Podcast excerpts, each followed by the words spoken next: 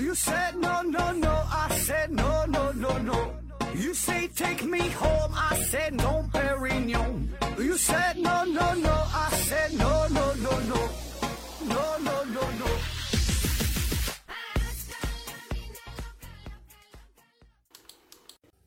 拼命探索，不求果。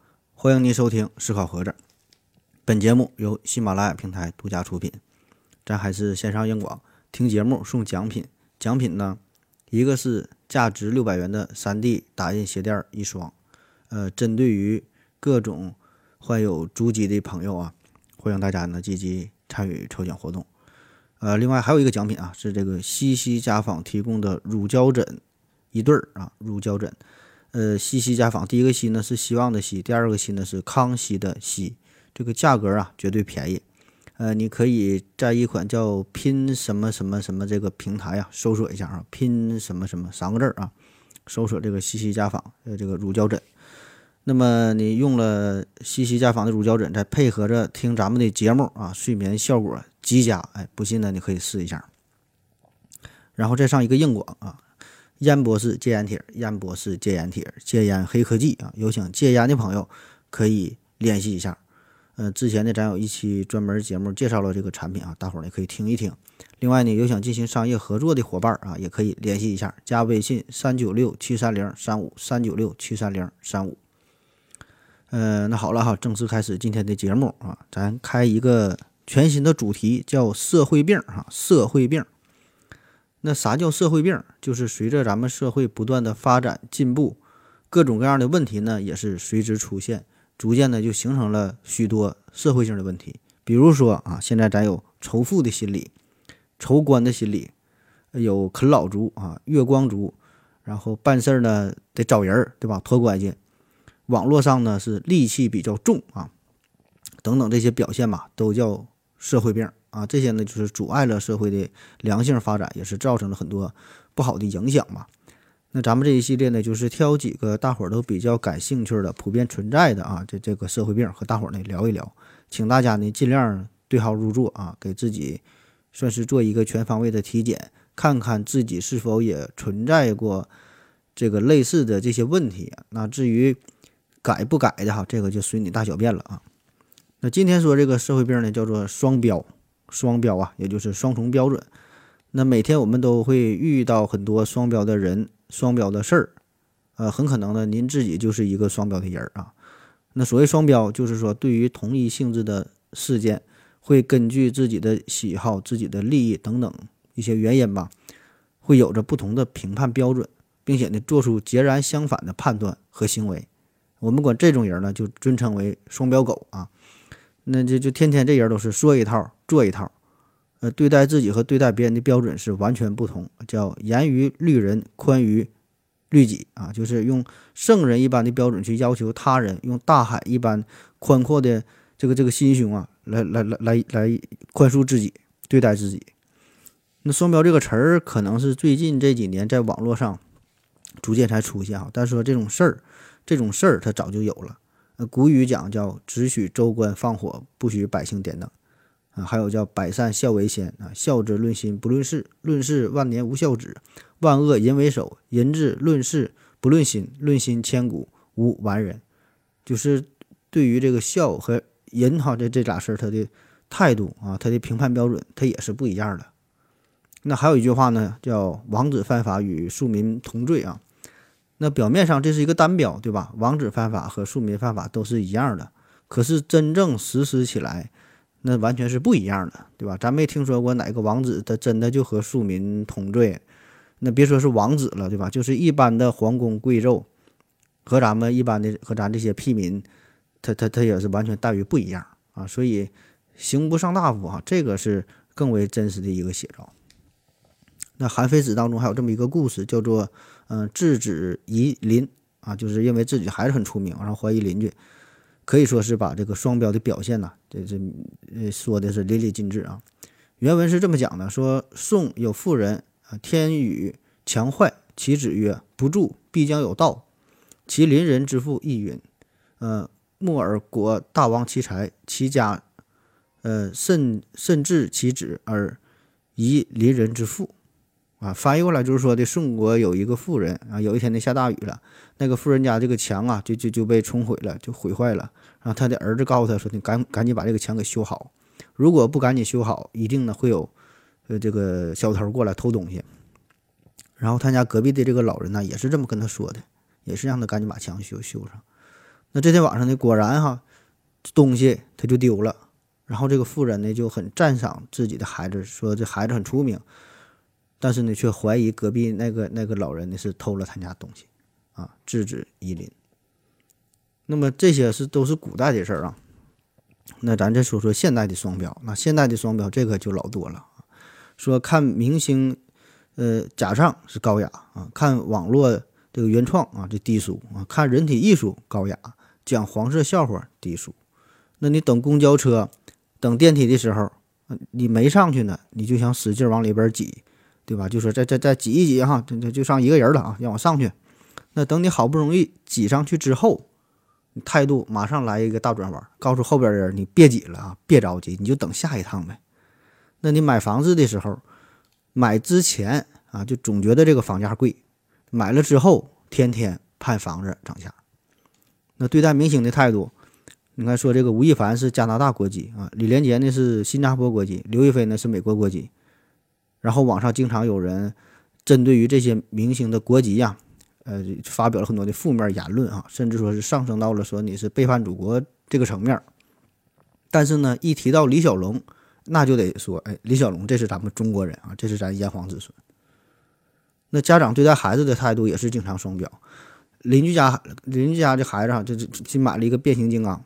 然后你也跟你爸妈要，你爸妈会说，咱家能跟人家比吗？对吧？咱啥家庭要跟人比啥？我看你长得像变形金刚。然后等到你考试没考好的时候呢，你爸妈又会跟你说，你看看隔壁家小谁谁谁，人家的考试门100分，你怎么就不能跟人家比一比，跟人家学一学呢？然后还有呢，自己家孩子犯错误了，就说，哎呀，这小孩还小啊，你别老跟他一般见识，对吧？一个小孩你跟他说啥？那别人家的孩子犯了错误啊，他就会说，那你家小孩小他不懂事儿，你家大人难道也不懂事儿吗？你们家长是怎么教育自己孩子的？那上学时候呢，老师经常说，叫学校是我家，清洁呢靠大家，对吧？就是说这个也让大伙儿爱护环境嘛，像对待自己家一样。那如果谁往地下扔个垃圾，老师就说，你在家里也这样吗？对吧？这太不像话了，赶紧把垃圾给我捡起来。但是如果你上课的时候有同学把鞋脱了啊，老师会批评说，那同学你干啥呢？你以为学校是你家吗？你想干啥就干啥，赶紧给我把鞋给我穿上。那我高中的时候，班里有个女生有点花痴，呆着没事呢就往地下扔一根笔。那如果是长得好看的帅哥帮她捡起来，她就一脸笑容哈，哎，谢谢哥，谢谢哥，哎，没事就跟你扯，跟你搭讪。那如果长相像我这样的帮她捡起了笔给他就一言不发，还会满脸嫌弃啊！那意思说，用得着你捡吗？你怎么这么事儿呢啊？那古代英雄救美的故事大多也是如此。你看，小女子被英雄所救啊，那如果一看这个英雄长得很帅哈，很好看，马上就说小女子愿意以身相许。那遇到难看的，像这个什么张飞、李逵、鲁智深这种啊，那就是小女子下辈子愿意做牛做马报答壮士。你看，就下辈子了，他宁可做牛做马，他都不愿意嫁给你。你看这双标都标成啥样？就同样是英雄救美，他差距咋就这么大呢？还有对待老外的问题上，如果咱中国人咱说英语啊，有的人可能平时练习口语啊，说一说，这他就会总会有人跟他挑刺儿啊，你这发音不准啊，你这个句式不对，你这个词儿的用法不对啊，你这说的叫中式英语，你这叫 Chinglish 啊。你一天不懂装懂，说这玩意儿干啥的吧？你瞎嘚瑟，你好好说话呗。那如果是外国人说中文，不管是说成啥样，哪管是蹦了2-3个单词儿，那都感觉好厉害啊！就这，哎，这外国人居然会说中文啊！这外国人居然能出声啊！各种赞美。但凡就不是一个外国的哑巴，咱都能给他一顿夸，都说你这个英语这个汉语啊，达到了咱6级水平啊。所以我觉得这个可能也是很多老外呀，他学不好中文的一个重要原因，就是咱们对于老外的这个语言有着太过强大的包容心，也不愿意指出他们的错误，那说成啥样咱都夸他啊，所以呢，直接导致了他们的中文水平很难进步。再比如说，咱们去西餐厅吃饭啊，这咱就不会用刀叉，很正常，对吧？谁平时搁家用刀叉吃饭呢？不闲的嘛，对吧？但是如果你去了西餐厅，你搁外边吃饭不会用刀叉，就会让人感觉就没有见识，对吧？然后被人说那乡巴佬，被一顿嘲笑。你说我去西餐厅要我筷子吃，感觉就不是那么回事儿啊。咱说确实，咱哪个手拿刀，哪个手拿叉子，咱可能都不知道啊，就被人嘲笑。但是西方人在咱中国吃饭，或者说西方人在这个中餐厅吃饭，人家不用筷子，人家还是说，哎，给我拿个刀叉，仍然保持着自己的习惯。这个时候咱会觉得人家很牛逼哈，感觉人家这叫崇尚自由啊，洒脱和自然。对吧？我们得尊重人家的文化啊，人家用啥咱就给他啥，所以这个态度是非常的明显。那再说说咱微信群里边，咱微信群里很多朋友嘛，对吧？这个500个人基本都满了，然后大伙儿呢经常在一起开玩笑，可是呢，问题是大伙儿呢不是特别熟悉，然后再加上这个文字的交流吧，很可能带来一些误会。本来没有什么恶意，但是你这个它并不是语言。不是语言的表达，没有一些表情的变化的文字啊，会带来一些误会，所以呢，聊着聊着，大伙儿可能就吵起来了，最后呢，破口大骂了啊。然后你就会发现，这个时候，如果是他自己说错话了，他就会跟别人解释说：“你看我这是跟你开玩笑呢啊，你怎么这么小气呢？你这个人啊，真无聊，对吧？你大度一点嘛，对吧？一点都不禁斗，我就跟你开玩笑，你还认真了。但是如果别人跟他开玩笑，或者是用同样的开玩笑的方式来回击他自己马上就恨不得呀，就是把这一生所学的所有脏话以最快的速度表达出来，他就受不了，对吧？他比你还敏感。那么还说这个微信群的事儿，咱微信群，大家也经常讨论这个中医和这个转基因的话题啊，各刨断叶的这个话题啊，大伙儿经常谈，非常热闹嘛。那么呢，谈论这个问题的时候呢，也有一些人会用到这个双标，也不知道是有意还是无意啊。就是有一些人他们是，支持中医，反对转基因啊，他是这个站队的啊。那么理由呢，就是为啥支持中医啊？比如说中医中药啊，中药的上边中药的说明书上，副作用一般都就尚不明确，而西药的这个说明书上边呢，密密麻麻写了一大堆，好几页，各种不良反应。好像身上所有器官都能受到影响一样，所以呢，他会选择中药，就觉得中药更加安全嘛。起码说到目前为止还没有发现明确的副作用，那么我们就可以暂时认为它是安全的，对吧？我都没有看到什么副作用，那它安全。可是对待转基因这个问题呢，他又觉得转基因这个东西它是不安全的，因为虽然现在看起来好像还没有什么明显的不良反应，没有什么副作用，但是谁能保证它以后也没有不良反应的，对吧？你既然不能保证以后它也没有这些不良反应，那咱们就安全起见，咱就先不吃啊，先认为它是不安全的。那么对待这个上帝和外星人哈，也会陷入这种思维的误区吧，也会类似情况，就是有一些人他会相信上帝的存在，不管是这个基督教徒也好，还是说有一些人就他的观点就是，他可以列出这个。很多不是有特别说服力的证据，然后跟别人讲他就是上帝存在，最后别人实在不信了，他就说你看，那么我说上帝存在，你说不存在，那你能证明上帝不存在吗？对吧？那如果你没有足够的证据表明上帝它不存在的话，那么就说明上帝是存在的。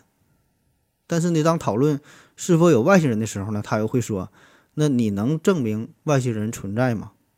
如果你没有足够的证据表明外星人存在的话，那么外星人他就是不存在的。你看他这个逻辑思维哈，真他妈牛逼，就是说的你这一点脾气也没有啊。那要说双标这个事儿吧，最明显的一个表现呢，就是在男女性别差异的这个问题上啊，比如说这个女生呢，她喜欢小鲜肉啊，喜欢这个8块腹肌呀，这种大帅哥身材很好的。感觉这就很正常，对吧？就喜欢这个健康阳光少年。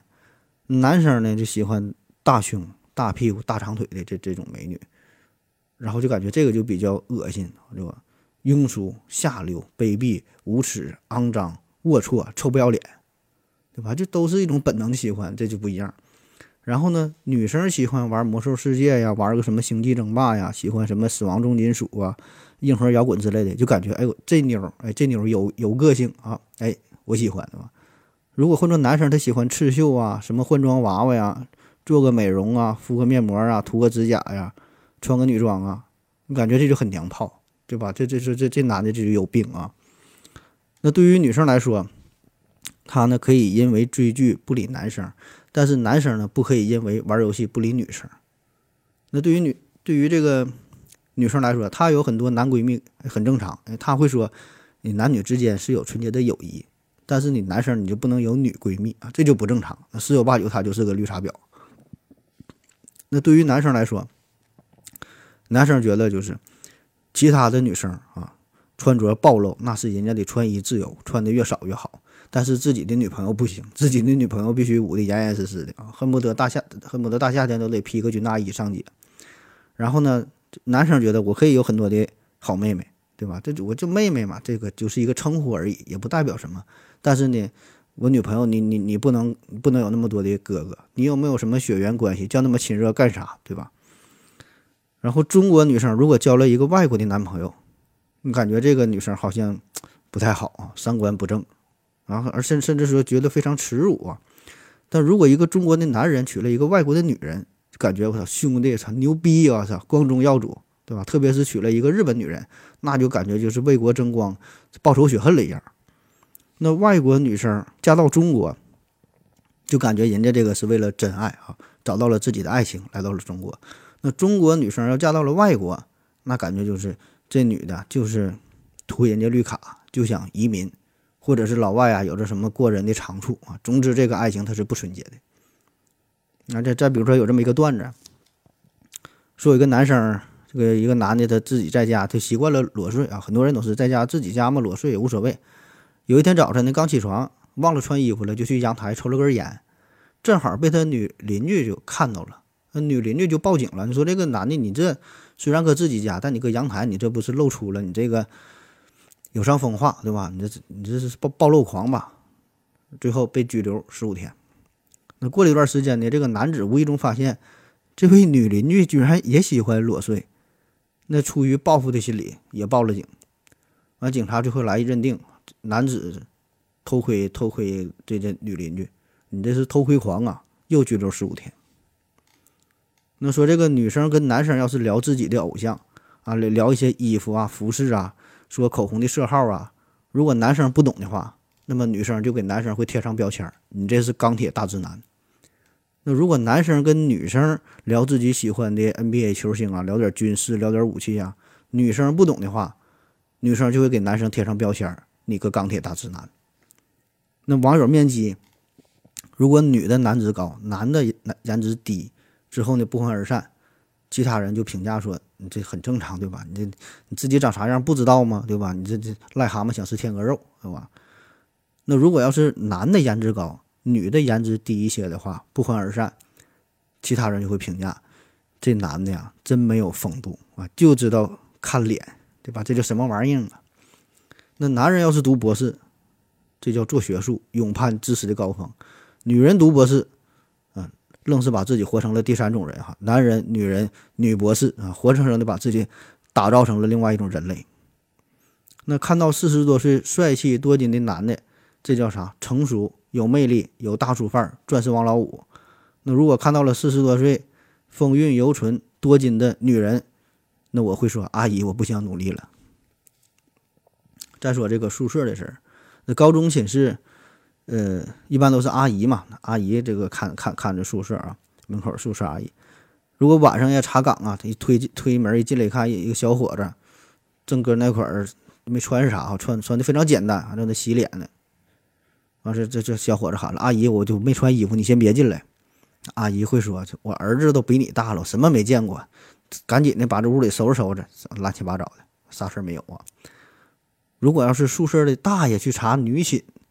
这女生喊着：“哎，大爷，我没穿衣服，你先别进来。”大爷说：“我女儿都比你大了，我什么没见过。”那这事儿问题那就严重了，大爷走的时候非常的安详。说看新闻啊，新闻的标题上边说，一女子杀害了，被这个丈夫所杀害了啊，就内容根本就不用看啊。下边一顿留言，群起而攻之，大骂这男人靠不住啊，你也太狠了，你不能咋不管因为啥原因，你不能给人家给人妻子，你给这女方给杀了，对吧？你这男的就该千刀万剐。如果说是一个女子杀害了自己的丈夫，下边也是哈，新闻内容先不用看，吃瓜群众马上换了一副嘴脸，上来还是一顿骂，他这男的一定不是什么好东西，一定是做了什么对不起他妻子的事儿啊，你这叫死有余辜。然后呢，还得替这女的求情。那说有的女性回归家庭，做了全职的太太啊，做全职主妇，就会被人贴上标签，说你这样的女人呐，就完全失去了自我。对吧？你迟早得被小三上位啊！你得有自己的工作，你得有自己的收入，你得有自己的生活，不能全围着家庭转。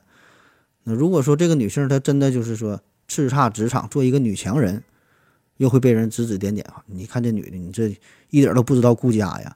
女人呢，还应该以家庭为重，你挣多少钱，她有啥用啊？那么在恋爱和婚姻这个关系当中吧，男女双方其实呢都是希望得到独立啊，得到自由。得到更多的尊重，但是呢，部分女性认为男性就应当承担更多的责任，那部分男性就认为女性应该呢更多的奉献于家庭和婚姻。那由于这个男女生理上的差异、文化上的差异、社会传统习俗等等嘛，历史的传承原因，对吧？很多方面的影响。那么在生活上，在咱社会上，确实这个很多事情。都是需要区别对待，他不可能说的完全一样，对吧？对，就男女，你说对这个事儿，就比如说泡温泉这事儿，或者是在沙滩上，男人你可以穿一条泳裤，上身可以不穿，但是女生她就不可以，对吧？那你说这算不算双标？它也是双标啊，那为啥说标准它就不一样？所以还老外比较狠哈，这个老外就比较火爆。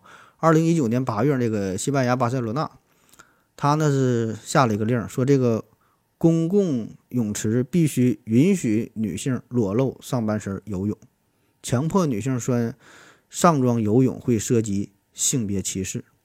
任何拒绝该法令的这个游泳中心都会面临着处罚。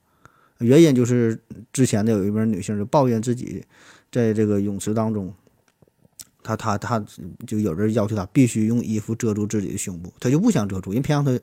遮住胸部，他就说你这个就歧视我啊！注意啊，这个人家只是说女性有不穿的权利啊，并不是要求她不穿哈、啊，这个这两回事儿啊。所以呢，我就说这个事儿吧，它有一些确实是双标，但有一些呢是需要区别对待啊，就是双标和区别对待吧，这个它并不一样，就是男女有别，这个是客观存在的一个事实，也是没法完全解除的。这么一个矛盾，对吧？它毕竟它是不一样的，那么由此呢就会产生一系列文化上的差异、心理上的差异、道德上的差异啊，这些呢也必然会存在，对吧？也永远也消除不了。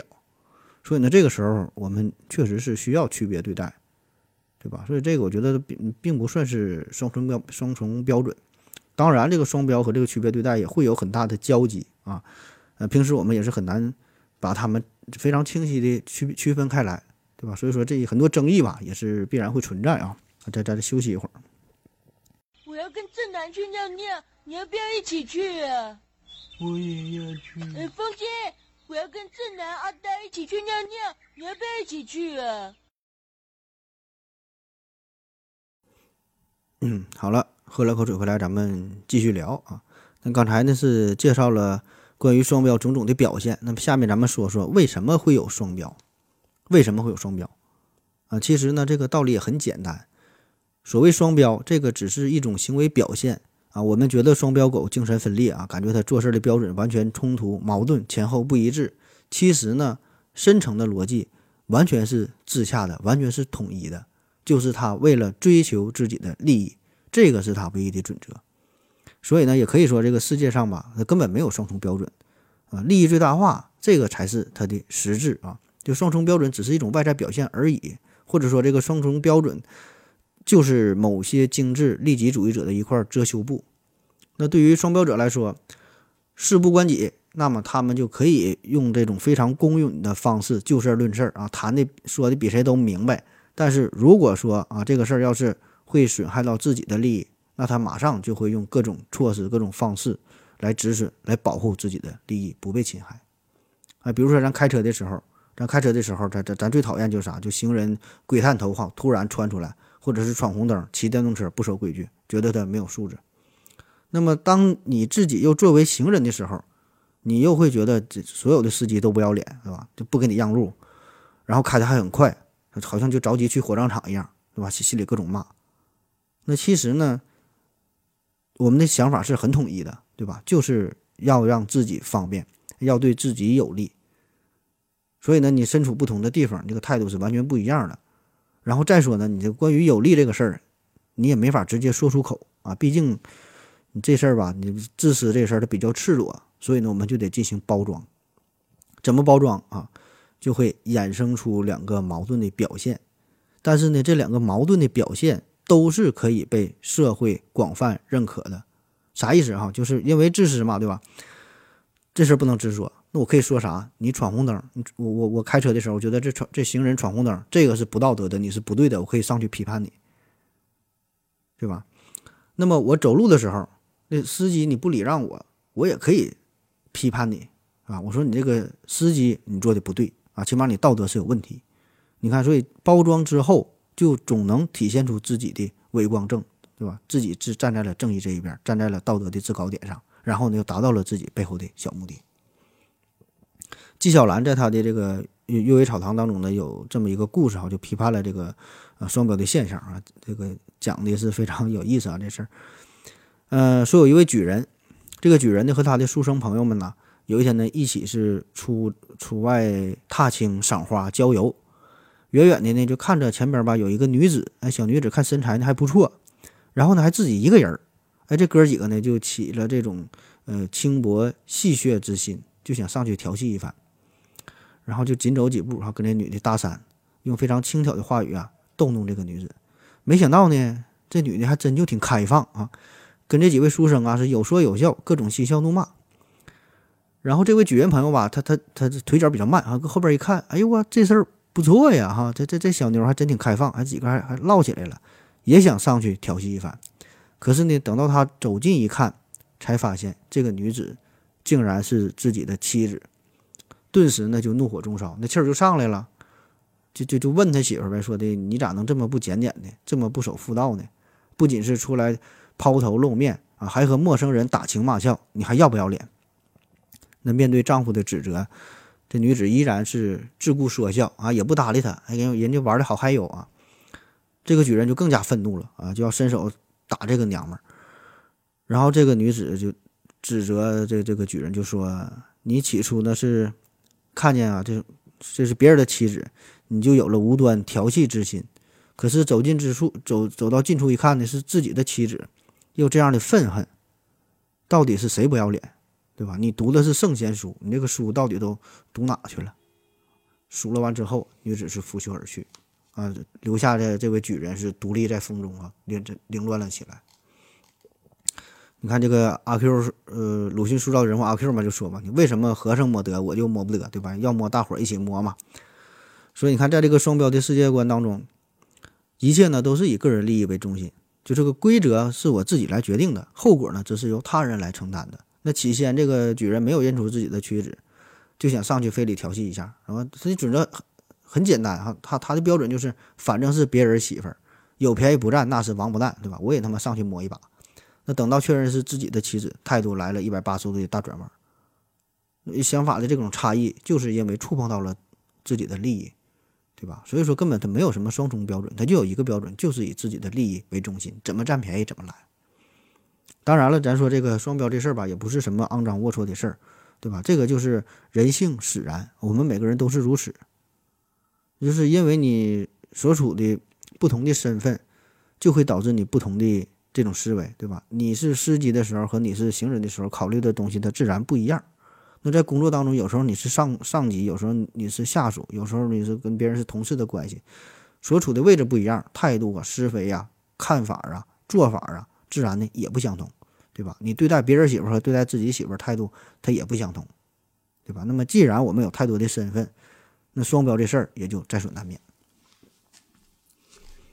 那第二个小的方面呢，叫先站队再思考啊。这个典型的代表呢，就是饭圈文化啊，也叫做粉丝文化。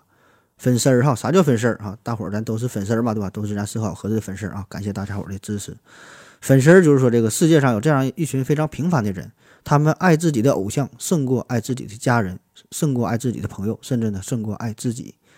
他们呢会为了心中喜爱的这个明星而疯狂呐喊啊，愿意花钱，愿意花精力，甚至是搭上性命也在所不惜。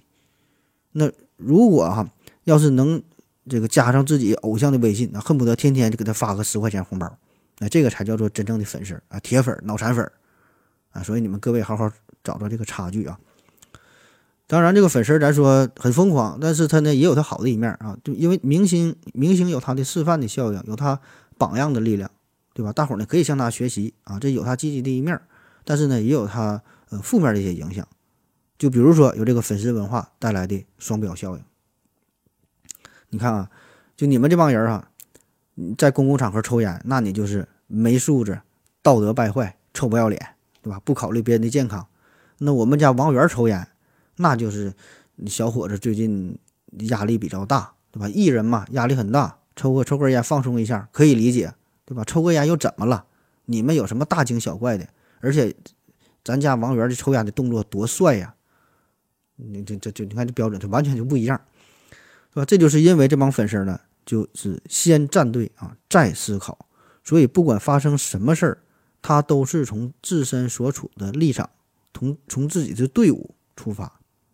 也就是说，一个人他会先入为主的认为某一件事儿、某一个人一定是对的，或者说是一定是错的啊，然后以此为前提啊，推导分析，然后得出一大堆的结论，对吧？那么有的时候为了这个逻辑的自洽性，他们可能自己都不知道自己犯了这个双标的错误，而当你指出他错误的时候，他又能找到另外一个逻辑的点来强行解释自己双标的原因啊，反正你也说不过他，因为他根本就没有自己的一个逻辑上的自洽性啊。那我们经常说什么什么粉啊，什么什么黑啊，别想歪了，不是那个颜色的粉和黑啊。咱说这个粉和黑这事儿，就无论是粉还是黑，这都是提前已经进行了站队。就是他已经选好了，认为这个事儿就是错，或者是这个事儿就是对啊。站队之后，再慢慢的找理由啊，总能找到一大堆的原因，找到支持自己的这些证据，对吧？啊，当然很多人可能根本就不懂什么叫做逻辑自洽啊，这已经不重要啊。所以呢，当你反驳他的时候，你说你家王源压力最近大，我最近压力也挺大呀。你看我这个头发现在掉的，它不剩啥了，那为啥我就不能在公共场合抽根烟呢？对吧？你这么跟他说，他根本就不会意识到什么双标这些事，他就会说，那你能跟俺家王源相提并论吗？那能比吗？他根本没有可比性啊！你跟我谈啥谈呢？当然也不只是粉丝啊，就双重标准这个事儿，根源它就是人性嘛，对吧？就是人的一种主观性。所以呢，可以说每个人他都是如此。我们很容易会按照自己的喜好去先定义他人，先去站队啊，很难客观的理性的去判断一个人，判断一件事儿，对吧？一定会带有一些主观上的情感的倾向。当然这个如果要是说的有一些个人倾向还好啊，就怕这种严重的站队啊，因为这就非常可怕了。就是说一旦你有了一个事先预设的立场，这个必然会严重的影响你的判断啊。就比如说中医这个事儿啊，经常讨论中医嘛，这还拿这个举例子。就是你是支持中医也好，是反对中医也好，这个都是你的自由，对吧？你可以任意去选择。你看病的人得病的时候，你看与不看，中医院就在那里，西医院呢也在那里。而且现在很多的中医院里边它也有西医，西医院里边呢它也有中医，对吧？你想看啥就看啥，完全是你自己的选择，自己的自由，很简单的事儿。但是呢，就网络上会有一些中医粉和中医黑，见面就掐架。然后看似是尽可能的，好像是在保持这种客观、公正、独立的态度去讨论啊，但是聊着聊着，很快的就会带上非常强烈的感情色彩，进行人身攻击，对吧？原因就是他已经站队，既然站队了，你就很难再客观的讨论。所以说，其实就这个标准和站队这个事儿啊，标准和站队这是一对不可调和的矛盾，他俩永远不可能统一。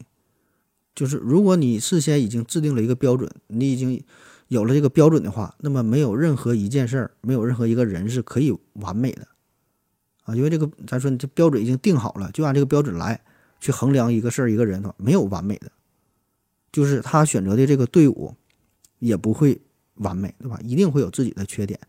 那反过来说，如果你坚持一个观点啊，或者说你已经事先站队了，那么呢，没有任何一个标准可以完美的匹配于它，所以呢，只能用到第二个、第三个去写下它的标准来解释自己的观点，来证明自己队伍的正确性。下一方面一个小的原因哈，叫人情啊，人情就咱们中国啊，这是一个人情社会哈，人情非常重啊，平时就做人做事儿吧，对吧？你总是绕不开这个人情这两个字儿。那维系社会正常运行的有啥样东西？就法理情，对吧？上边有道德啊，是约束圣人的，你得使劲往上够一够，向圣人学习。下边呢有法律啊，这个是要求坏蛋的啊，约束小人的啊，这是最低的标准，你得远离这个。所以呢，绝大多数人呢，咱在徘徊在中间，这就是人情啊，这个是约束我们绝大多数人的准则啊，就是这个社会上的人情。但是，一沾到人情这两个字儿，很多规矩、很多标准就会被破坏掉，就会沦为一张废纸。取而代之的呢是这种亲情啊、友情啊、各种关系网啊。那么这个呢就会导致叫帮亲不帮理。那很多人就会根据当事人跟自己的这种关系的亲疏远近啊，来用不同的尺度来衡量不同的事儿啊、不同的人。当然这种情况咱说也很正常，对吧？同样说嘛，这个还是因为人性嘛，而且呢，可以说这个是一个，很有道理的事儿。就是如果我们对待自己的朋友和对待路人都是用同样一套标准的话，那么为什么还要交朋友呢？我为什么还要和你做朋友呢？对吧？正是因为我对你，咱俩是好朋友，对吧？那你对我和我对你和咱们对另外一个第三个这个路人来说，这是不一样的。那陈明呢，在这个《奇葩说》里边有这么一句话，说爱因有差别而厚重啊。这话不知道是不是他原创的，反正我是从他这里这个听说的。就是爱因有差别而厚重，对吧？我觉得就很有道理嘛，对吧？这就是爱情嘛，因为差别而厚重。这其实这就是双标，对吧？那恰恰呢，这个就是感情的基础。就说这个荷西问这个三毛，荷西问三毛说：“你想嫁给一个什么样的人？”三毛说呢，看得顺眼的千万富翁也嫁，看得不顺眼的亿万富翁也嫁。荷西说，你说来说去，你这个不就是想嫁一个有钱人吗？三毛说，也有例外的时候啊。荷西就问，那如果是嫁给我呢？三毛说，如果是你的话呀，我只要吃饭的钱就足够了啊。荷西又问，那你吃的多不？三毛说，不多啊，以后呢我还可以少吃点。所以你看这个对话非常有趣啊。因为是你，所以呢我所有的对于这个什么结婚对象的这些要求啊，你都可以没有啊，这些要求都已经不重要了，这个规则都可以因为你而改变啊，甚至我还可以少吃点。那我想呢，很多人都会有这种经历，对吧？相亲找对象的时候，心中多多少少都会有一定的标准啊，觉得这个身高大概得多高，对吧？体重得是多少？长相呢，咱说别说是个大美女或大帅哥，长相起码有一个大致的心中有个小想法。然后说这个收入得差不多是多少，对吧？工作如何，学历如何，对吧？会有一些基本的，这起码你会想过这些事儿啊，可能说不是特别固定的一个标准，起码你会考虑。可问题是呢，当你突然有一天遇到了一个真正的对的人，他的这些所有这些标准，他都不重要了啊！就是可以，也许这个人是完美的避开了所有的这些要求，但是你就架不住你拼命的喜欢他，对吧？这个就是爱情。那再说友情，它也是如此。网上有个段子啊，说这个闺蜜啊，咱说 A、B 吧，这两个女孩，这闺蜜这个 A 是拿了一张女生的照片给这个 B 啊，给这个闺蜜 B 看。就像他说你对这个照片这个女人啊有什么看法？这 B 看了看照片之后，觉得就是实话实说呗，这女生还行啊，长得挺好看的，眼睛挺大，然后长头发，乌黑亮丽的长发，穿衣服呢也挺有品位，也挺好看啊，瞅着挺有亲和力的啊，不错呀这女孩。然后这 A 就说了，你再好好看看啊，这个是我男友的前女友。这 B 呢又看了看啊，赶忙就说呀，啊，这我刚才看的没太看仔细，你看我现在仔细一看就发现呢，这女的可不咋地呀，你看这眼睛，这双眼皮啊，一看就是后嘎双眼皮，这牙长得也不咋整齐，四环素牙还咋的，这腿还有点螺旋腿吧感觉哈，你瞅这样这不啥好人。于是呢，这对闺蜜是俩人相视一笑啊，继续非常开心的逛街啊散步啊，还是好朋友，还是好闺蜜。那很多人看了这个故事可能会评价说的这俩女的这小心眼儿对吧，你这双标的标的也太明显了。但是呢，我觉得就这种双标方式吧，其实还好，对吧？而且说是，我觉得是非常正常的现象嘛。就只要不伤害到他人，也没有什么说涉及到原则性的问题，对吧？双标一下呢也无妨，而且呢，在一定程度上可能还会增进彼此的感情，对吧？大伙儿呢也心知肚明，对吧？就随便一说，说完就开心了，对吧？啊，自己的友谊也被加深了，对吧？友谊的小船还能继续向前行驶啊，也没有什么不妥。所以这个无论是友情啊，爱情啊，叫有差别的爱，才能让被爱的人知道自己在那个人心中是有多么的与众不同，有多么的重要，对吧？所以谈到感情这个事儿的时候，就不要用这个一视同仁呐、啊，这些词儿来形容，对吧？要学会合理的双标啊，让对方知道你是被偏爱的，被偏爱的才有恃无恐。当然咱说的大体前提就是这些事儿不要涉及到什么原则性的问题，对吧？如果是涉及到一些法律呀、啊、或者是一些道德非常严重的问题，那么这个时候对吧，还是以法理为准，不要让自己的双标左右了自己的判断。下一个方面咱说说这个心理学上的错误认知。那双标这个事儿啊，可以说是一直都有。那从网络的出现呢，就让这个双标表现的是尤为明显。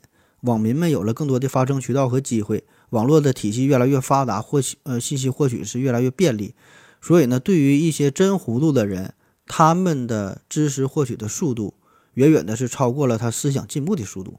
那面对一个信息，他们是只能凭借着非常简单的理解方式去判断对错啊。至于说的更深层次的什么辩证的思维哈，这个他是很难掌握的。而对于那些装糊涂的人，他们会把各种言论当作一种谋取利益的工具，而不是说交流的方式。那谋取的呢，恰恰是那些真糊涂的人的利益。所以呢，其实说白了就是一个是傻，一个是坏啊。那咱们说的这个心理学上的错误认知，主要呢就是说这些傻啊，这些傻人们。第一个呢叫做归因偏误啊，归因偏误就是我们很容易啊，把成功呢归因于自己，把失败呢归因于环境，归因于他人。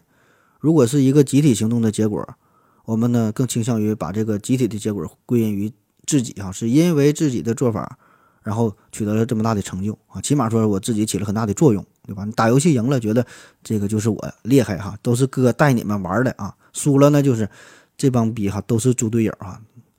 汪峰就说嘛，我是中国摇滚的半壁江山啊。那么就是所有的这些好事，感觉都是自己干的，坏事都是别人干的啊。就有一个调查面向大学生呢。很多学生最后的结果就是大多数人都觉得寝室当中的垃圾是别人扔的多，自己呢扔的少，或者是不扔垃圾，然后最后倒垃圾的事呢也都是自己干的。这些呢都是归因偏误。那当我们去评价一个人成功的时候，如果说这个人是别人的话啊，我们80%呢会把他的成功归因于环境啊、运气啊，对吧？他才能成功。而如果说这个人恰恰是自己成功了，我们呢就会把这种成功归因于自己的努力或者是自己的天赋。就比如说哈，我经常在微信朋友圈当中晒一些照片，我就瞎拍呗。然后有人留言就会问啊，说的，哎呦，我这拍的可以啊，啊，用的啥牌子的手机啊，用的哪个型号的啊？言外之意就是因为你手机的性能好，所以呢照出的照片它才好看，而并没有意识到我的拍照的技术和 PS 的技术。第二个呢叫做锚定偏误，就是当我们看待不熟悉的事物的时候，容易用熟悉的类似的事物或者是近期获取的信息作为一个锚进而呢对不熟悉的事物呢进行评价。所以呢这也会导致我们其实并没有一个固定的标准啊，它这个标准是一直在变的啊，就看你是近期摄取的什么信息比较多啊。心理学家曾经做过这么一个实验，说是带领一些大学生还有这个房地产的专业人士啊参观了一个房屋，然后让他们对这个房屋进行估价。那么在参观之前，这个实验人员呢会提前的打印好一份随机生成的销售的数据表啊，所谓的销售数据表实际上是随机生成的各种数字，把这个表啊给这些受试者，给这大学生还有这个房地产的专业人员。那么多次的实验之后啊，就发现不管是大学生也好，还是说这些专业的房地产的人员，他对于房屋的估价都会受到手中的这份销售数据表的严重影响，表里的价格越高，他给出的估价也越高，反之亦然。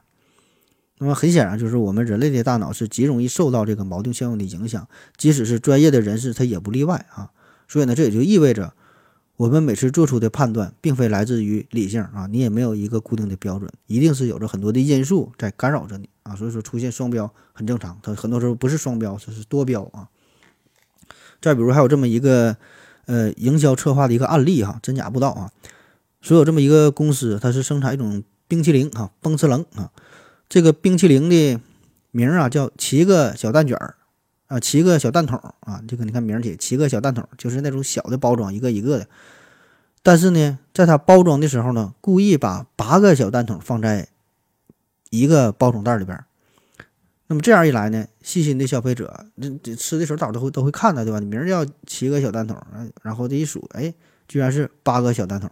多一个比名多一个，所以很快这个7个小蛋筒它就热销啊，因为就觉得占便宜了是吧，很正常了。那么这个跟双标有啥关系？就是因为我们在购买商品的时候，你也没有一个固定的标准，你也不知道这个价位哈，你没有一个心理价位是多少，你都是根据既往的一些经验啊，其他的一些因素，然后形成了自己一个标准，它这个标准它并不固定。对吧？你也不知道这玩意儿，这个雪糕到底应该卖多少钱，到底它应该装几个，对吧？所以说你的心理价位其实是有很大的波动范围，对吧？你的标准它也不固定。下一个叫做选择性注意啊，这不是说选择性执法啊，当然选择性执法这个它也算是一种双标啊。咱这说这叫选择性注意啊，这是一个心理学上的问题，就是我们会选择性的忽略掉不符合自身期望的观点和信息，而选择那些符合我们期望的这个信息啊，就有一些东西你不愿意看到哈，你就故意忽略掉了啊，从而呢也会导致你认知判断出现偏误。就比如说在视觉上最典型的，其实我们眼睛是能看到自己的鼻子啊，就是你想不看到都很难啊，但是呢我们大脑呢会故意让你无视它，因为你看那鼻子没有用，对吧？你得看看外面的世界。那听觉上，我们在非常嘈杂的环境当中呢也能听到对方的声音，这俩人聊天可能不受什么太大的影响，这个并不是因为说对方说话的声音比噪声还要大，而只是因为大脑啊把这个更多的注意力集中在对方的声音上啊，自动屏蔽掉了周围的噪声。再比如说这个味觉上，牛津大学做过这么一个实验，说把同样这么一块粉色的草莓蛋糕装进白色的盘子里，就比装进黑色的盘子里给人带来的甜度这种感觉增加10%，口感呢要好上15%啊，我也不知道这个数它是怎么比的，反正就是感觉是不一样啊。当然这些表现其实呢都是无关是非对错，对吧？就是说人的一种本能反应，就是每个人都会留意到他想留意的这个部分，他想看到的东西。就比如说胖子啊，胖子呢他可能会更在意别人的体型，别人的体重。矮子呢，他呢会更留意别人的鞋跟啊，一看旁边这个人他都往脚上瞅一下啊，看看这个人是不是穿了内增高啥的啊，因为他在意这个事儿。而这个妻子呢，往往都是最后一个才知道丈夫有外遇的人。那难道他是真的看不到、听不到、不知道吗？也不见得，对吧？只是他不想去听、不想去看、不想知道这个事儿、不想承认这个事儿啊。很多时候，这个都是一种自欺欺人啊。下一个呢叫做自我中心偏误，就是我们会对自己进行美化，认为自己非常的优秀，认为自己做出的选择它总是正确的。当然自己他完全意识不到这一点啊，就可以这么理解，就是双标和不双标这个是外界的感受，别人看会有这种是否双标的感觉，但是自己他是不知道的，他觉得自己都非常的完美，对吧？他总是把自己的感受放在第一位，就比如说他想安静的时候，他就让旁边别人都被吱声都被说话，我要睡觉了啊，寝室里边的那哥几个你都给我消停点，都别说声。那么当他开心的时候，他想玩的时候，又唱又跳又打又闹，好嗨哟啊，放声就唱，他不顾别人的感受，对吧？就是以自我为中心嘛。啊，当然这个也是一种自私，对吧？就是忽略了别人的感受。那么深层次的原因，这就叫自我中心偏误。啊，当然这个事儿细说起来哈，会下边又涉及很多小的话题哈，就比如说自我美化偏误啊，知识选择偏误啊，投射偏误，共识效应，控制错觉，达克效应，逆火效应，然后舒适区效应，正视偏见啊，这很多很多，反正大概的意思就是，人他都是这种，他自恋，对吧？傲慢，以自我为中心，进而呢会导致无知、盲目，反正觉得自己哪哪都好，别人哪哪都不行，大伙呢都得围着我转啊。下一个叫做刻板印象，就是我们习惯于对事物进行一个大的归类，或者是说打上标签啊，因为这样呢是相对比较简单吧。这个跟之前说的这个先站队再思考有很多类似的地方，就不展开说了。再比如呢，还有这个叫信念偏误，就是一个人呢会因为近期一个事情频繁的发生，会高估某一个事件发生的概率。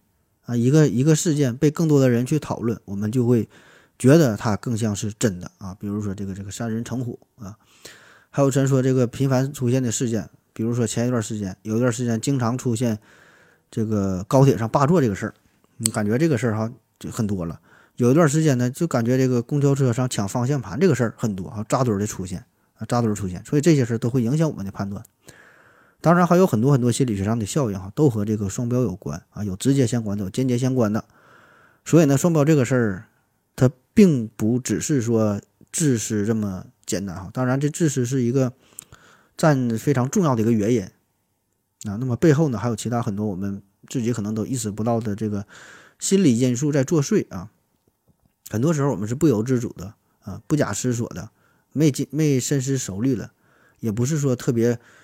就非得自私啊，然后说有什么很强烈的目的性，就做到就是表现出来这个双标啊。那好了，咱再休息一会儿。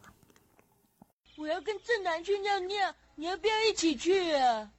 我也要去。风心，我要跟正南、阿呆一起去尿尿，你要不要一起去啊？好了啊，尿过尿回来，咱们继续聊。最后一个方面，咱说说怎么办啊，就是。面对这个双标的人、双标的事，我们怎么办？第一招呢，就是承认与接受啊，因为我们刚才聊了这么多，可以看得出来，双标啊，这就是人的本性，也是人的共性。大到恋爱问题、追星问题，小到挤公交车的问题、上电梯的问题、迟到的问题，可以说生活当中所有的事都能和双标扯上关系，谁也逃不开双标，对吧？我们每个人也都是双标啊，我们自己的标准它也是在不断的变化。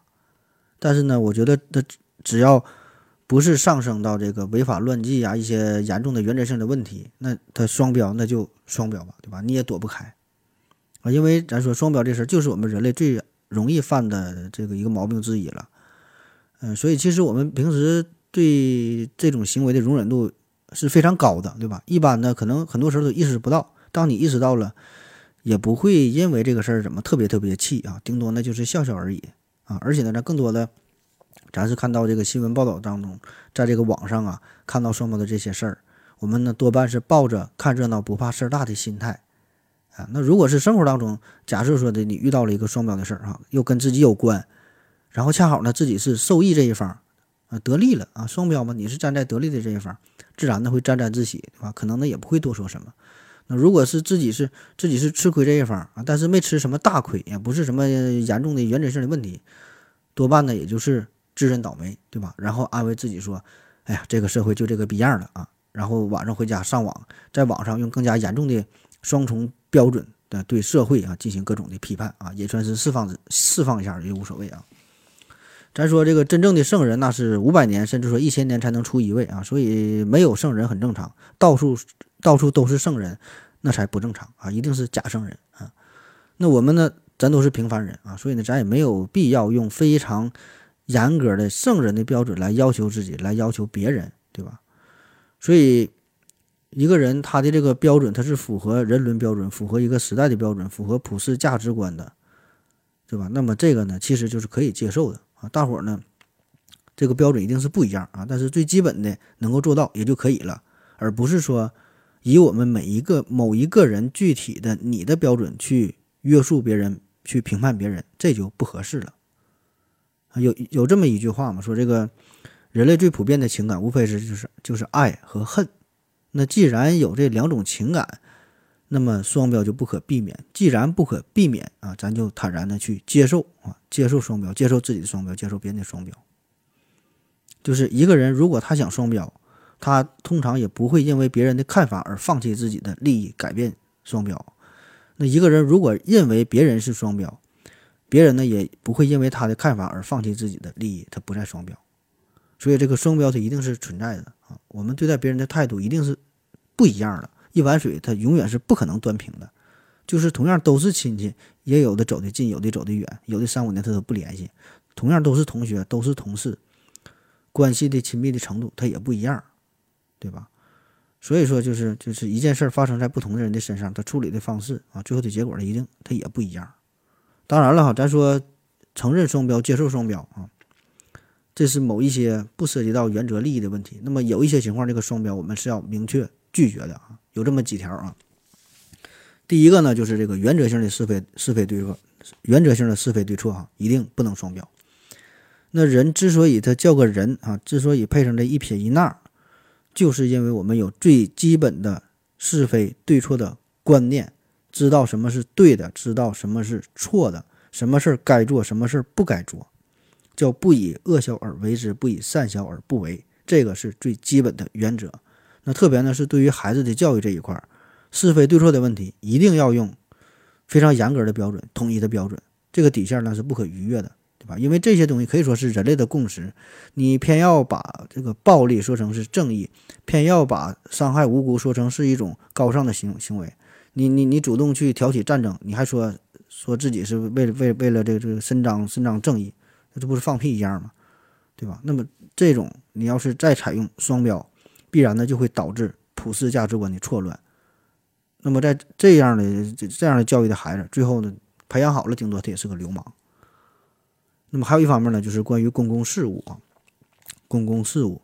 那虽然很多时候所谓的公共事务这些事儿呢，并不会涉及到我们的切身利益，也不会和我们的根本立场发生什么严重的冲突啊。但是呢，公共事务这个事儿，它也马虎不得啊，它也不能双标。啥叫公共事务？就比如说司法不公，比如说官场的腐败，比如说选择性的执法。那往大了说，我们是要维护社会的公平正义；往小了说，我们也担心自己会成为类似事件当中的被害人。对吧？因为他今天这个事儿没发生在你的身上，你只是在看新闻，那保不齐明天啊，保不齐未来什么时候，这种事儿就会发生在你的身上，受到这种不公平的待遇。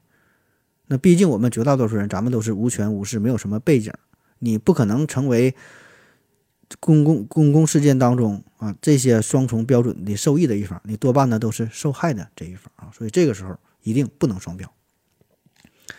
还有一个事儿呢，就是科学问题。涉及到科学问题也不能双标啊，或者说你想双标也没有用哈，你想双标最后呢只能是自食其果啊。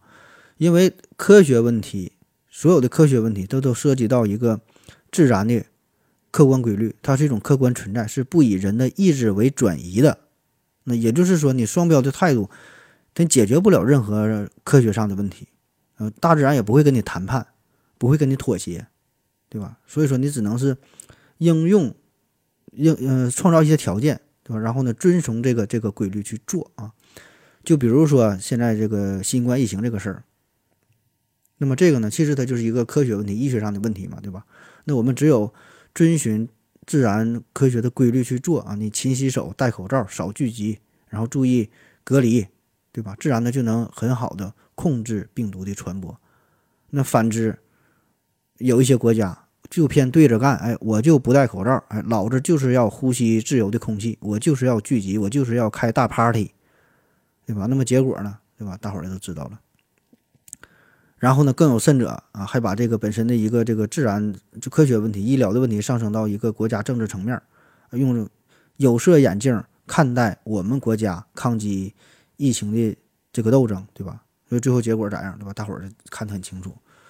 所以说，我就说本身疫情这个事儿，这是一个纯科学、纯医疗范围的问题，你想去解决它，就得用这种科学的方式去防控、去治理，对吧？当然，咱说每个国家也都有自己的理念啊，都有自己的追求，都有自己的国情。你愿意怎么治你就怎么治，你愿意怎么管控就怎么管控啊！什么群体免疫也好，如何如何，咱也管不着。但是呢，就类似于说这个像美国呀、英国呀、欧洲一些国家，你把这个抗疫问题上升到国家的意识形态啊，上升到这个领域，然后呢，进而用自己非常熟悉的双标大法啊，对其他国家的人权问题、平等问题、自由问题进行抨击，那这事儿哈，就得说都说到了，对吧？你这事儿做的就不地道了，而且呢，最后一定是自食其果啊！在客观规律面前，你唯一能做的呢，就是明确这个标准啊，然后按照这个要求去做，不管是个人也好，组织也好，国家也好，你企图用双标的方式来对待科学问题，结果呢，一定会非常惨痛。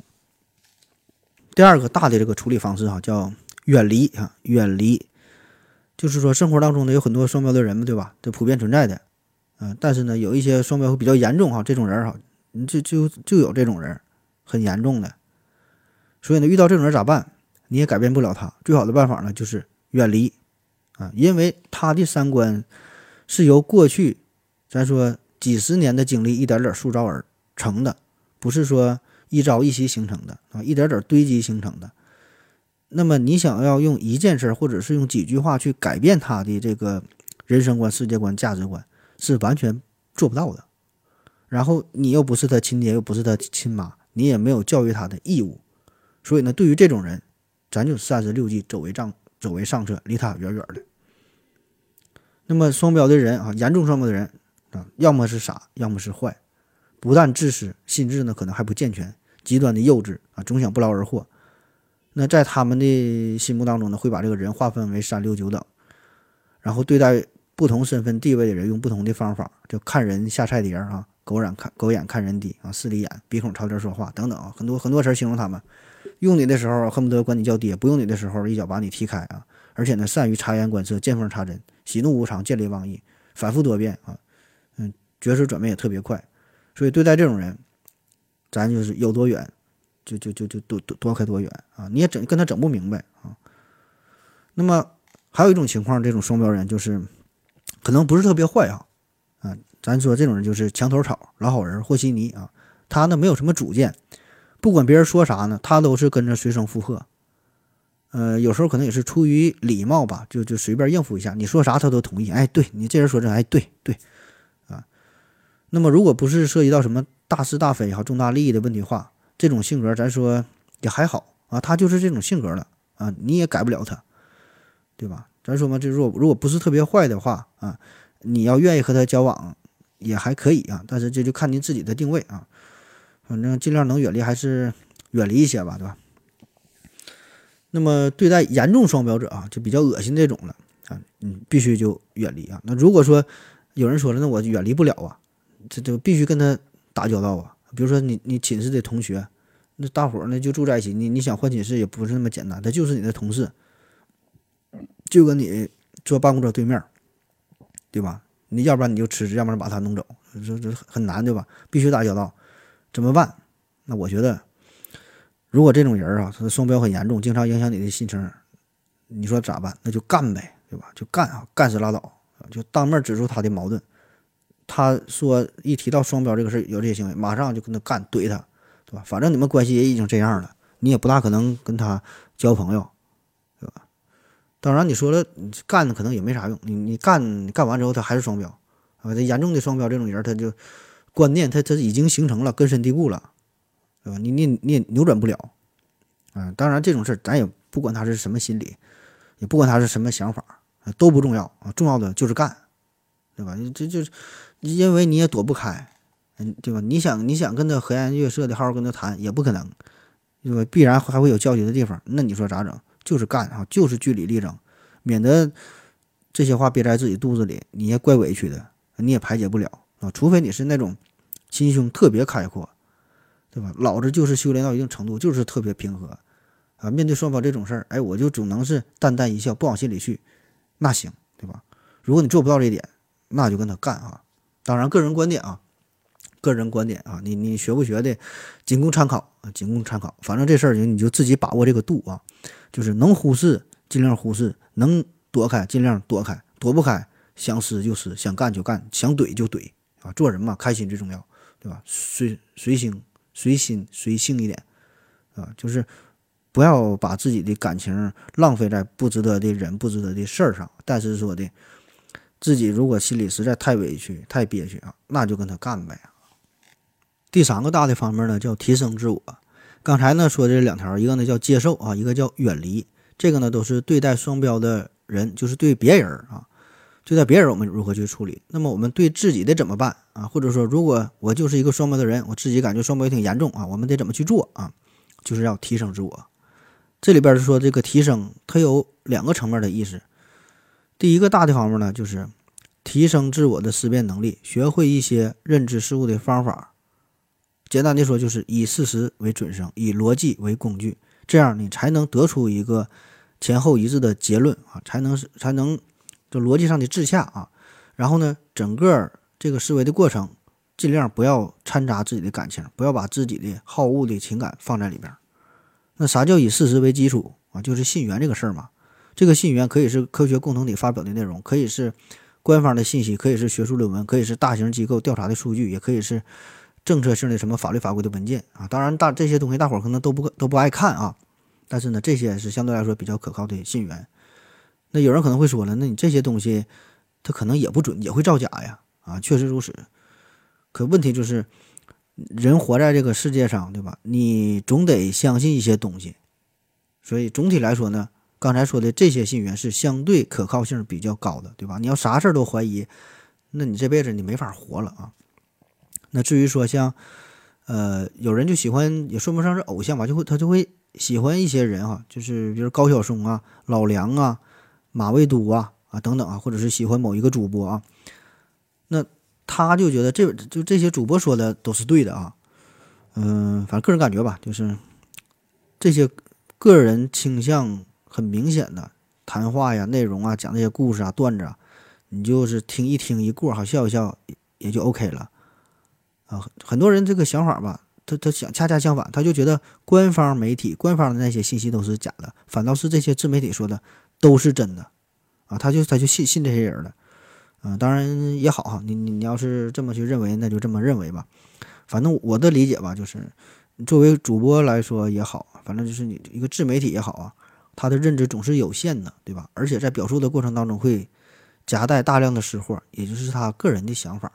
那么这些东西也许是有一定价值的，但是呢，尚不足以构建成为你的价值观啊。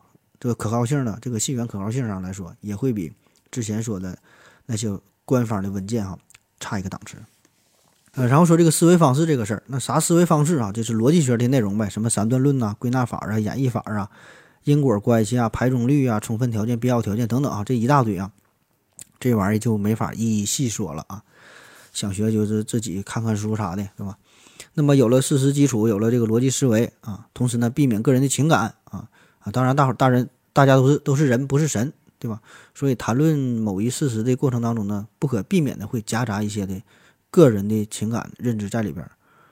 所以在你下结论的时候呢，如果有必要的话呢，尽量声明一下啊，这是我个人的所见所闻所感，而不能你有意无意的把自己的认知当做不可否定的公认的事实。所以在这里说话的时候，咱说的也给自己留点余地啊。那换句话来说，就是某某某是什么样的和我不喜欢某某某，这完全是两个命题，它是两个事儿，对吧？就算这就说我再怎么不喜欢蔡徐坤，觉得他很恶心，这也只是我主观的感受，就是虽然我觉得这逼他像个娘们儿似的，但是呢，我不能否认，就目前从我掌握的资料证据来看，蔡徐坤确实是个男的，它的生物学属性上它是一个雄性，对吧？虽然我觉得它很娘炮啊，但是我得承认它是个男的。所以说这就是你个人情感和这个客观事实啊，一定把这个关系给整明白。那同时呢，我们也要认识到，不同的人对于同一个事实的认定，会因为我们知识背景啊、文化水平啊、人生阅历啊、你的不同的经历啊、获取信息的渠道啊，然后你的归纳、概括、总结的能力啊，等等等等，对吧？各种各样的原因都不同，这样呢就不可避免的导致啊得出的最后的结论它是不一样的啊。就比如说，读书是否能够改变命运这个问题，大伙儿的看法一定是不一样的。很多人觉得读书无用论，对吧？那举出一大堆例子，谁谁没上过大学咋咋地，对吧？然后很多人又觉得呢，万般皆下品，唯有读书好啊，就说这个现在只有这个读书才能让你实现阶级阶层的跃迁。然后也有人觉得这读书读的越多就越傻，对吧？你要不上学，早早下来混社会做生意，反倒呢能成为大老板。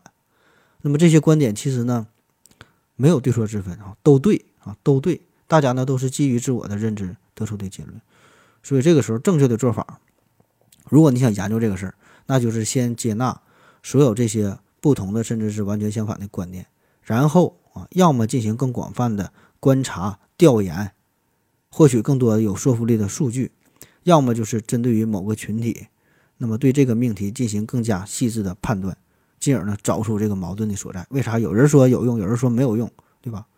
矛盾的根本在哪儿？那么当你深入的分析了这些问题之后，找到这个本质之后，你就会发现其实大家并没有什么非常深层次的冲突，可以说大家的态度它可能是完全一致的，就算是大家仍然在坚守着不可调和的东西，对吧？那也是叫君子和而不同，对吧？彼此之间是可以相互理解相互包容的。所以呢，当你重新审视这个问题之后，你就提升了一个档次啊，不断的完善了自我。然后第二个层面啊，第二层面说这个提升自我，这啥意思啊？就说我就想做一个双标狗啊，老子就要继续双标下去，我也不想改了，我也不想什么学什么逻辑什么扯淡啊。怎么提升？就是提升自己的硬实力，叫只许州官放火，不许百姓点灯。OK 哈，那我就努力做一个州官，我做一个大官，继续放更大的火，就是不让你们点灯，你们能怎么地，对吧？然后是暴发户戴大金链子、小金表，非常低俗嘛。那么就说自己戴上反而是时尚，那怎么办啊？咱就努力成为一个暴发户，成为一个大的暴发户，戴最粗的链子，戴最贵的金表，不仅有钱，我还时尚，我还能引领时尚。然后大伙儿呢都是不愿意自我批评，都喜欢批评别人，对别人指指点点，那咱就让自己混得出人头地啊！天天就对别人指手画脚指指点点，老子就喜欢双标，我就是说你，我就是不自我批评，你又能把我怎么地？那有一些朋友听了之后可能感觉这主播是不是疯了，或者这三观也不太正啊。正不正这事儿呢，大伙儿就你可以随便评判啊，反正这就是我的想法啊，这就是我的三观啊，就这样啊。反正就我目前20多年的人生阅历来看吧，我还非常年轻啊，我的认知和理解，我感受到的形式呢就是这样式的啊。双标呢一直存在，对吧？有权有钱有势的人，他呢就可以掌握更多的话语权，他可以把这个双标玩的是如鱼得水，一边享受着双标带来的利益，还能一边大言不惭的去责难别人。所以呢，我们能做的就是提升自己的硬实力，对吧？既然双标不可避免，那么我们为何不努力成为规则的制定者呢？对吧？我们去玩别人，对吧？那么这些东西书本上可能永远也不会教，书本上不会写，对吧？老师也不会教你啊，可能会说与你既有的观点是完全冲突的啊，你也可以完全不认可啊。这我的想法都是非常幼稚可笑啊，完全不成熟，完全错误的啊，咱就是一听一乐。那咱说说美国哈，这个节目的上半场啊，我们举了很多双标的例子哈，都是关于我们日常生活的。其实双标这个事儿，有一个超级玩家，放眼全世界，不只是个人、国家的层面啊，也玩双标。最有代表性的就是美国，号称是国际知名双标啊，标多少年了。那美国啊，美国跟咱中国，你看啊，它小到一些公司的这个商品呐、啊，一些服务，你看就从苹果的售后服务到这个强生婴儿洗发水的配方，从这个耐克的鞋垫啊，到它汽车的召回。还有这个雀巢公司很多产品都差，这个成分上都有差异。然后麦当劳、肯德基这两大世界快餐巨头，更是在中国频频爆出食品安全的问题啊，双标极其严重。那么在大到经济层面、政治层面、社会层面，种种的冲突、人权的问题、民主的问题、种族的问题、全球气候的问题、环境的问题、战争的问题，这美国可以说是把双标这个词儿玩的淋漓尽致哈，就用自己的表现，把这个双标这个词儿给你解释的非常完美啊。那么，在我们抗议与抨击之后、批评之后，是不是也得深入思考一下，他为啥就要双标？他为啥就能双标？他为啥就敢双标？对吧？人家是怎么做到的双标？而且还能一直双标下去，还能继续玩下去？原因很简单吧，就是因为人家牛逼呀、啊，硬实力强。那作为世界上最强大的国家，没有之一，对吧？就是最强大的国家。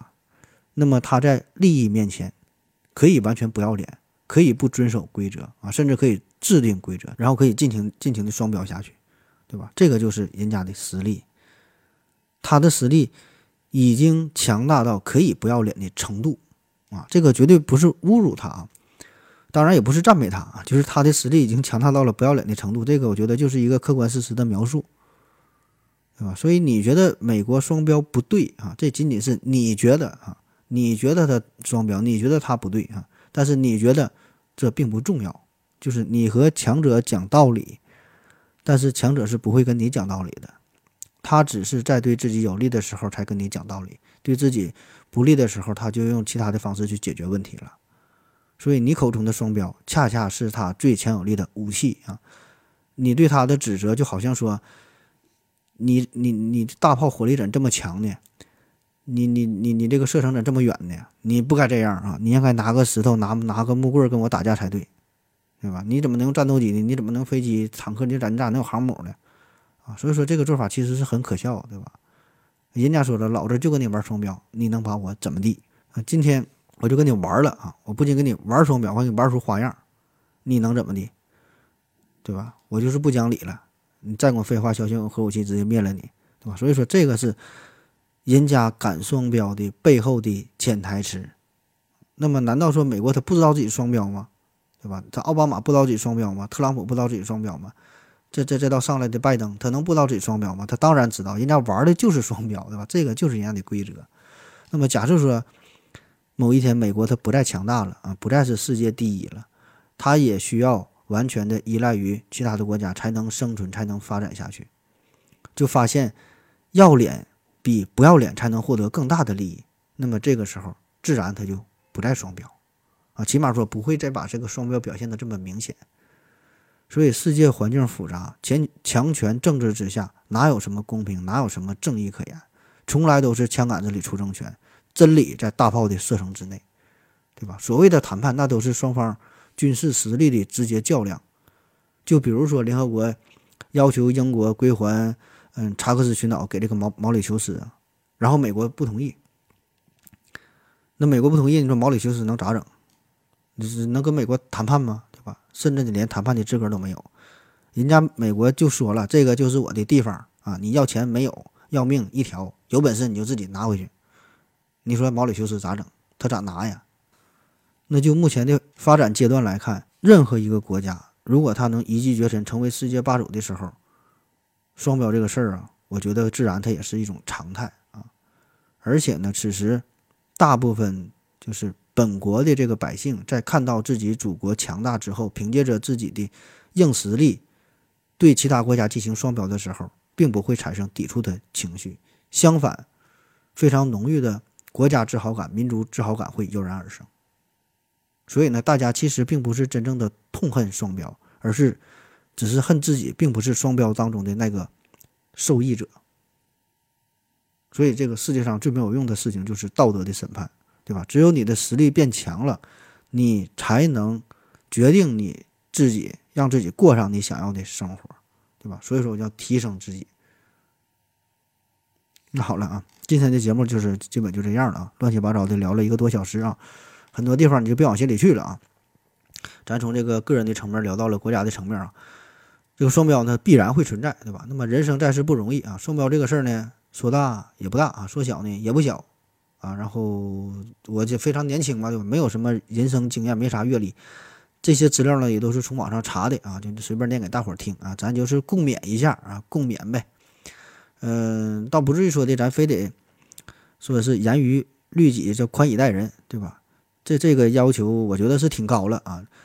我觉得咱能非常平和的啊，平和坦然，这就足够了啊。如果有可能的话呢，可以尽量再学着圆滑一些啊，因为你缺乏灵活性、缺乏韧性的人，反而更容易有双重标准；圆滑的人反而不太容易双标啊。为啥这么说？就因为圆滑的人，他在碰到了具体的问题的时候，可以更加灵活的去坚守自己的立场。他的表面上是圆滑的，没有原则的，骨子里却有他的底线。他会有一个基本的原则，就在没有触碰他底线之前，他可以为了自己的目标做到八面玲珑，见风使舵，左右逢源，面面俱到。这些词儿可能原来不是什么好词儿啊，但我觉得现在他也不完全是贬义词，挺好的，对吧？换个说法，这就叫啥？叫大智慧，对吧？通过自己的学习、参悟、修炼啊、修行啊，真正达到一定的档次，然后呢，就可以无所谓规则啊，无所谓标准啊，追求内心的一种安宁，一种平静啊，以无为求有为，以无限为有限，以无法为有法。好了，今天的节目就这样，感谢您收听，谢谢大家，再见。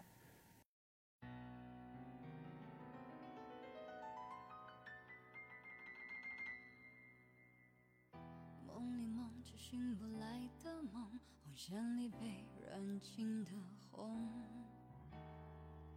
所有刺只剩下疲乏的痛，再无动于衷。从背后抱你的时候，期待的却是他的面容。说泪是在嘲讽，我不太懂，偏渴望你懂。是否幸福轻得太沉重，过度使用，不痒不痛，烂熟透红，空洞了的瞳孔，终于掏空，终于有始无终，得不到的永远在骚动，被偏爱的都有恃无恐，玫瑰的红，容易受伤的梦，握在手中却流失于指缝。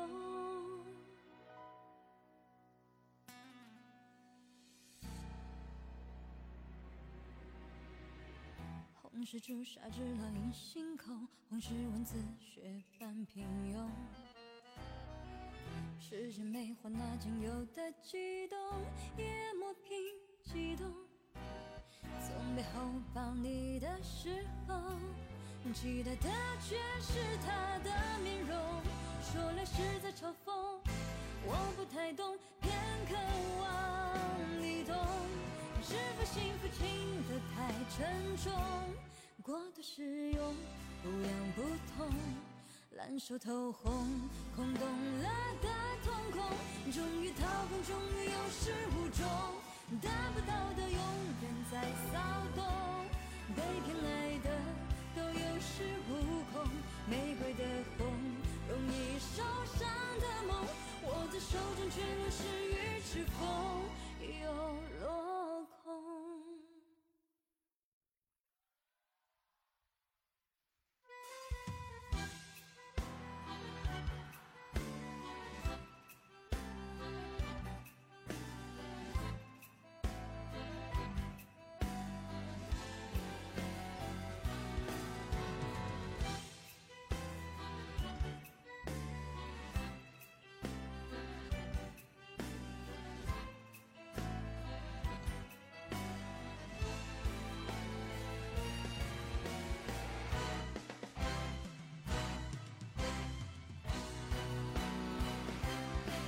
手爱都太过沉重，过度使用不痒不痛，烧得火红，这心缠绕心中，终于冷冻，终于有始无终，得不到的永远在骚动，被偏爱的都有恃无恐，玫瑰的红，容易受伤的梦，握在手中却流失于指缝，又落空。